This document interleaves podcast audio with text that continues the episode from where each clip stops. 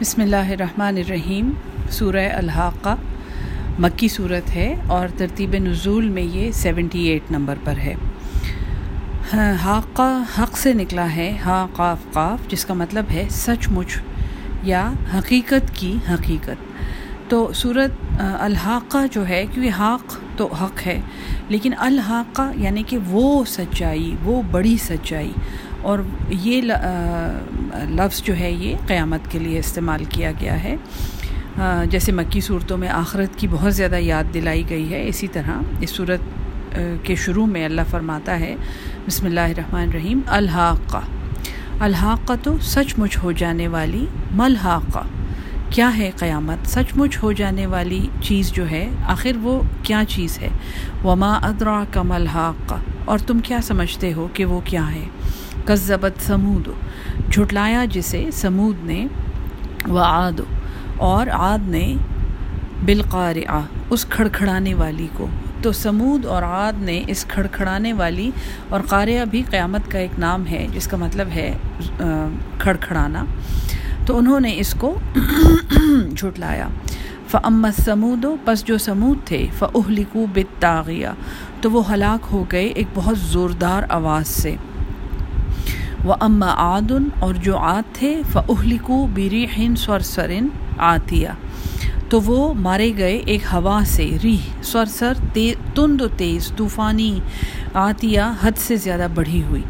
یعنی وہ انسان کی برداشت سے کہیں زیادہ بڑی آندھی تھی۔ اور روایات میں یہ ہے کہ یہ ہوا میں اڑتے تھے اور ایک دوسرے سے ٹکرا کے یا بلندی سے زمین پر گر کر پاش پاش ہو جاتے تھے۔ استغفر اللہ، سخرہا علیہم اس آندھی نے ان کو مسخر کیا۔ ان کے اوپر وہ مسلط رہی۔ علیہم سب علیالن سات راتیں، و ثمانیہ ایامن اور آٹھ دن۔ حسومن مسلسل فطر القومہ پس تو دیکھتا ہے اس قوم کو فیحا سرعا اس میں کٹی ہوئی، گری ہوئی۔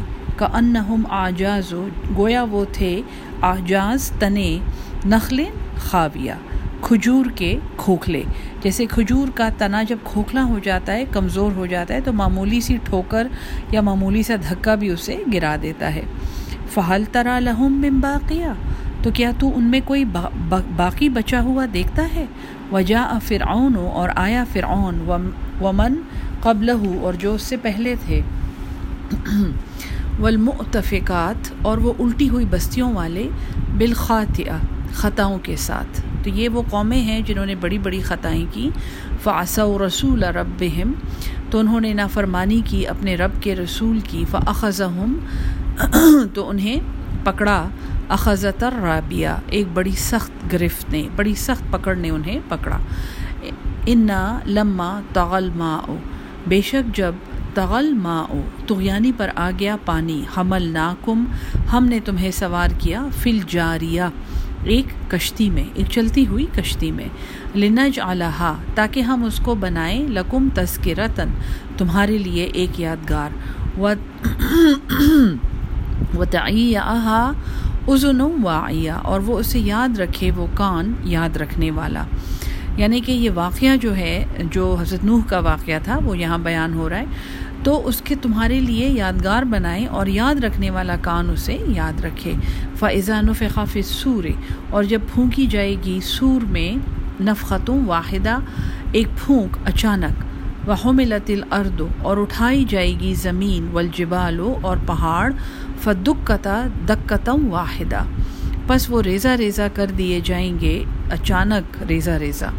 فیوم عظم وقعت الواقعہ پس اس دن واقع ہو جائے گی وہ واقع ہونے والی۔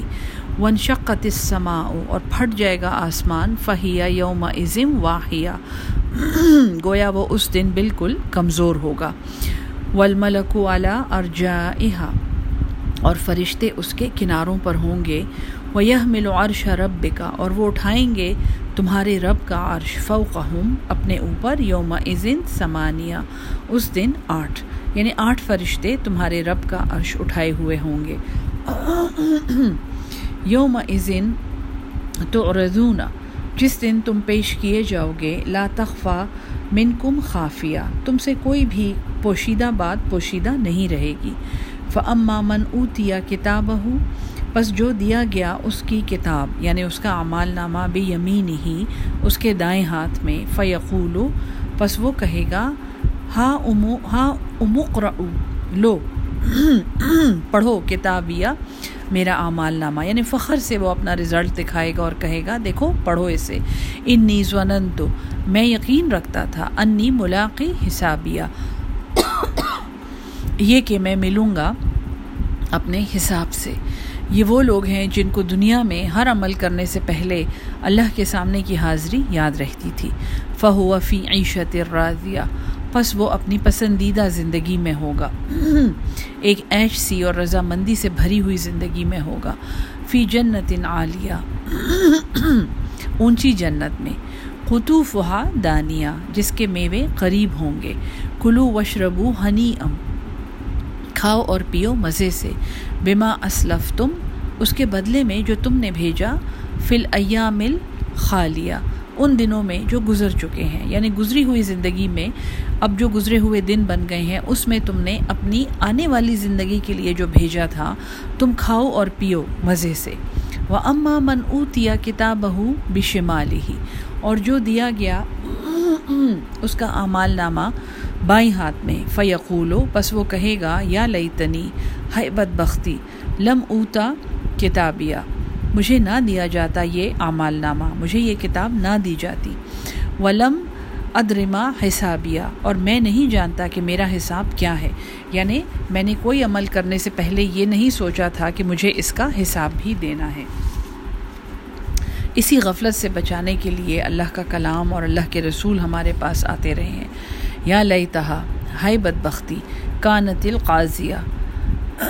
کاش موت جو تھی وہ میرا قصہ تمام کر دیتی۔ وہ موت قصہ چکا دیتی۔ ما اغنا انی مالیہ میرا کسی کام نہ آیا، میرا مال۔ حلق انی سلطانیہ مجھ سے جاتی رہی میری بادشاہت۔ خضو ہو فغلو ہو بس اسے پکڑو۔ یعنی حکم ہوگا کہ اسے پکڑو۔ فغلو ہو اسے توق پہناؤ۔ سم الجحیمہ پھر جہنم میں اس کو سلو ہو اس کو ڈال دو۔ سم فی سلسلتی پھر ایک زنجیر میں زر اوہا جس کی لمبائی، جس کی پیمائش سبعون زراعن ستر ہاتھ ہے فسلکو ہو پس اس کو جکڑ دو۔ استغفر اللہ استغفر اللہ انہو کانا بے شک وہ لا یؤمن باللہ العظیم، وہ ایمان نہیں لاتا تھا اللہ پر، جو عظیم ہے، بزرگ ہے۔ ولا یحد، اور وہ رغبت نہیں دلاتا تھا علا تعامل مسکین غریب کو کھانا کھلانے پہ، مسکین کو کھانا کھلانے کی۔ فلح صلی اليوما پس نہیں ہے اس کے لیے آج کے دن۔ ہاں ہونا حمیم، کوئی بھی دوست۔ یعنی کہ جو دنیا میں غریبوں سے اور مسکینوں سے کوئی ہمدردی نہیں رکھتا تھا، آج اس کا، آخرت میں کوئی دوست نہیں ہے۔ ولا تو عام اور نہ ہی کوئی کھانا ہے۔ من غسلین مگر استغفر اللہ، زخموں کا دھون اس کا کھانا ہے۔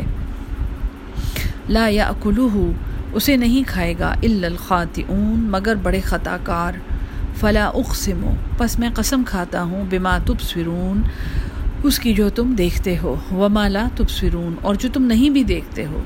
انہو لقول انہو لقول بے شک یہ البتہ ایک کلام ہے رسول کریم، ایک بھیجے ہوئے، ایک فرشتے کا جو بڑا عزت والا ہے۔ وما ہوا بقول شاعر، اور یہ کسی شاعر کا کلام نہیں ہے۔ یہ قرآن جو ہے، یہ کسی کے سر دھننے کے لیے اور اس کا کلام انجوائے کرنے کے لیے نہیں ہے، جیسے شاعروں کے کلام ہوتے ہیں۔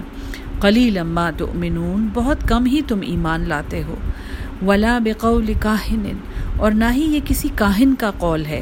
حضور صلی اللہ علیہ وسلم پر ایک تہمت یہ بھی تھی کہ مکہ سے باہر صحرا میں ایک کاہن رہتا تھا جو غالب امکان یہ ہے جو نصرانی تھا اور وہ بہت پڑھا لکھا تھا۔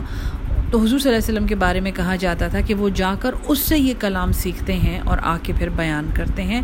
تو اللہ کہتا ہے، یہ کوئی کسی کاہن کا قول نہیں ہے۔ خلی لمہ تزک کرون بہت کم ہی تم نصیحت لیتے ہو۔ تنزیل من رب العالمین۔ یہ اتارا ہوا ہے تمام جہانوں کے رب کا۔ ولاؤ تقولا اور اگر یہ بنا کر لاتا علینا ہم پر بادل اقاویل، بعض باتیں۔ یعنی اگر وہ ہم پر کچھ باتیں بنا کر لاتا لاخذ نامن ہو بل یمین تو یقیناً ہم اس کا دایاں ہاتھ پکڑ لیتے۔ سما لقطع نمن الوطین پھر ہم اس کی رگے جان کاٹ دیتے۔ یعنی ہم اسے ایسی سزا دیتے، اگر کوئی یہ کلام بنا کر لاتا تو ہم اسے پکڑ کر اس کا دایاں ہاتھ روک دیتے، اس کو یہ کلام بنانے سے منع کر دیتے اور پھر ہم اس کی شہرک کاٹ دیتے۔ فما من کم بس نہیں ہے تم میں سے من احدن، کوئی بھی ان دہا جزین اس سے روکنے والا۔ اللہ کہتا ہے، اگر میرا یہ کلام کوئی بنا کے لے آتا تو میں تو اس کا ہاتھ پکڑ کے اس کی گردن کاٹ دیتا۔ لیکن تم میں سے کوئی بھی ایسا نہیں کر سکتا۔ اس کلام کا نزول کوئی بھی نہیں روک سکتا۔ و ان نحو لتسکرت للمتقین اور بے شک البتہ یہ ایک نصیحت ہے متقیوں کے لیے۔ قرآن جہاں پہ ختم ہو رہا ہے، اپنے، اپنی تکمیل کی طرف بڑھ رہا ہے۔ تو بالکل جیسے ہر صورت کا ایک کردار ہوتا ہے، قرآن کا بھی یہ کردار ہے کہ وہ اپنی ابتدا کی طرف واپس جا رہا ہے۔ رب العالمین الحمد رب العالمین سے یہ شروع ہوا ہے۔ اور پھر سورہ البقرہ میں کیا تھا؟ ذالک الکتاب الار بفی ہدل للمتقین، یہ ہدایت ہے، یہ ایک گائیڈ ہے متقیوں کے لیے۔ قرآن کے اینڈ میں اللہ کہتا ہے وہ ان